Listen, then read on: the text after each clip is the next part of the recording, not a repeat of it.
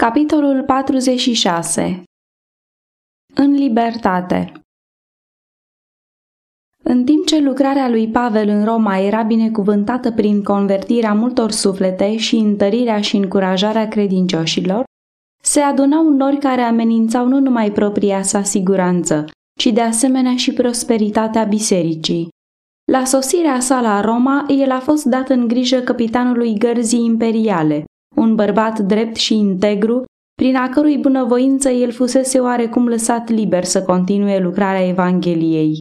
Dar înainte de încheierea celor doi ani de întemnițare, bărbatul acesta a fost schimbat cu un slujbaș din partea căruia apostolul nu se putea aștepta la nicio bunăvoință deosebită. Iudeii erau acum mai activi decât oricând mai înainte în eforturile lor împotriva lui Pavel, și au găsit un ajutor abil în femeia desfrânată pe care Neroș și-o luase ca a doua soție a sa și care, fiind convertită la iudaism, și-a pus toată influența ei în susținerea planurilor ucigașe împotriva apărătorului creștinismului. Pavel se putea aștepta prea puțin la dreptate din partea cezarului la care apelase. Nero era mai decăzut din punct de vedere moral mai josnic în caracter și în același timp în stare să săvârșească cruzimi mai fioroase decât oricare alt cârmuitor care fusese înaintea lui. Frânele cârmuirii nu ar fi putut fi încredințate unui stăpânitor mai despotic. Primul an al domniei sale a fost marcat de otrăvirea tânărului său frate vitreg, moștenitorul de drept al tronului.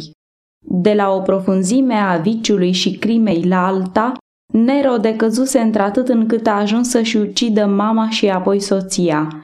Nu era cruzime pe care el să nu o fi săvârșit, nici faptă mărșavă la care să nu se fi înjosit. În orice minte cinstită el trezea numai dezgust și dispreț.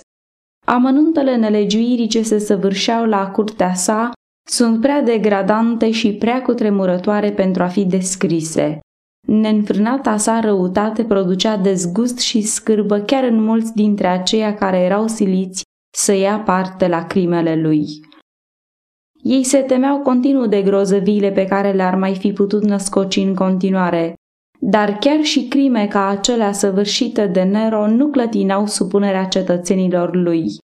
El era recunoscut ca stăpânitorul absolut al întregii lumi civilizate, mai mult decât atât, lui se dădea și cinste ca divinitate și îi se aducea închinare ca unui Dumnezeu. Din punct de vedere al judecății omenești, o sândirea lui Pavel înaintea unui astfel de judecător era sigură. Dar apostolul își dădea seama că, atâta vreme cât era credincios lui Dumnezeu, nu avea de ce să se teamă.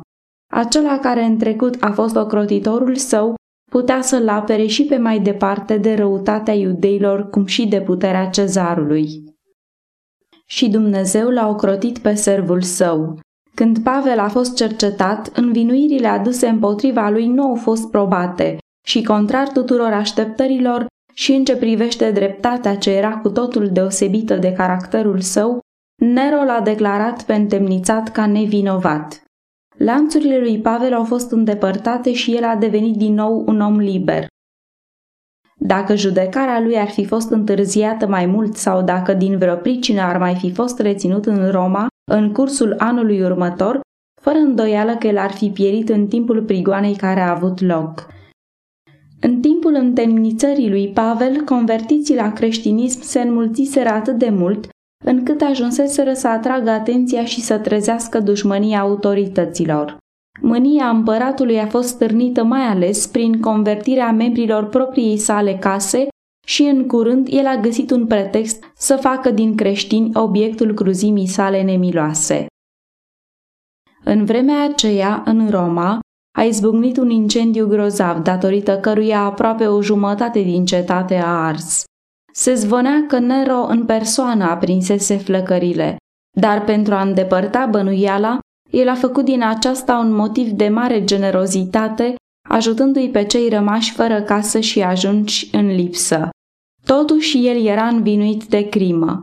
Poporul era întărâtat și furios și pentru a se dezvinovăți și pentru a scăpa cetatea de o clasă de oameni de care se temea și pe care o ura, Nero a îndreptat învinuirea asupra creștinilor și retenia sa a prins și mii de urmași ai lui Hristos, bărbați, femei și copii, au fost dați morții în mod crud. Pavel a fost cruțat de această prigoană teribilă pentru că, la scurt timp după liberarea sa, el a părăsit Roma. El a folosit acest ultim timp de libertate în mod înțelept, lucrând în biserici. El a căutat să statornicească o dăinuitoare unire între bisericile din Grecia și cele din răsărit și să întărească judecata credincioșilor față de învățăturile mincinoase care se strecurau între ei spre a le nărui credința. Încercările și îngrijorările pe care le avusese de suportat Pavel îi jefuiseră puterile sale fizice. Slăbiciunile vârstei îl ajunseseră. Își dădea seama că acum el făcea ultima sa lucrare și pe măsură ce timpul lucrării lui se scurta mai mult, efortul său era mai intens. Părea că râvna lui nu avea margini. Hotărât în planuri, prompt în acțiune, tare în credință, el a călătorit din biserică în biserică în multe țări și prin toate mijloacele ce îi stăteau în putere, a căutat să întărească mâinile credincioșilor pentru ca ei să facă o lucrare credincioasă în ce privește câștigarea de suflete la Isus și pentru ca în vremurile de încercare în care pășeau să poată rămâne statornici Evangheliei, dând o mărturie credincioasă pentru Hristos.